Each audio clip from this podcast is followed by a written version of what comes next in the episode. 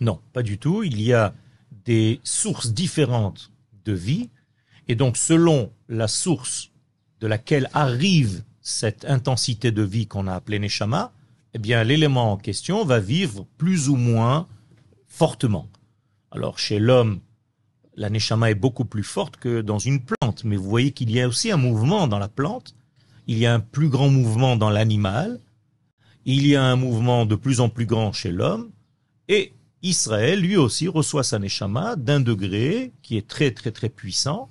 Alors, on n'est pas en train de dire que les uns sont mieux ou meilleurs que les autres. Ce sont tout simplement des différences au niveau des sources de laquelle nous recevons notre part de vie.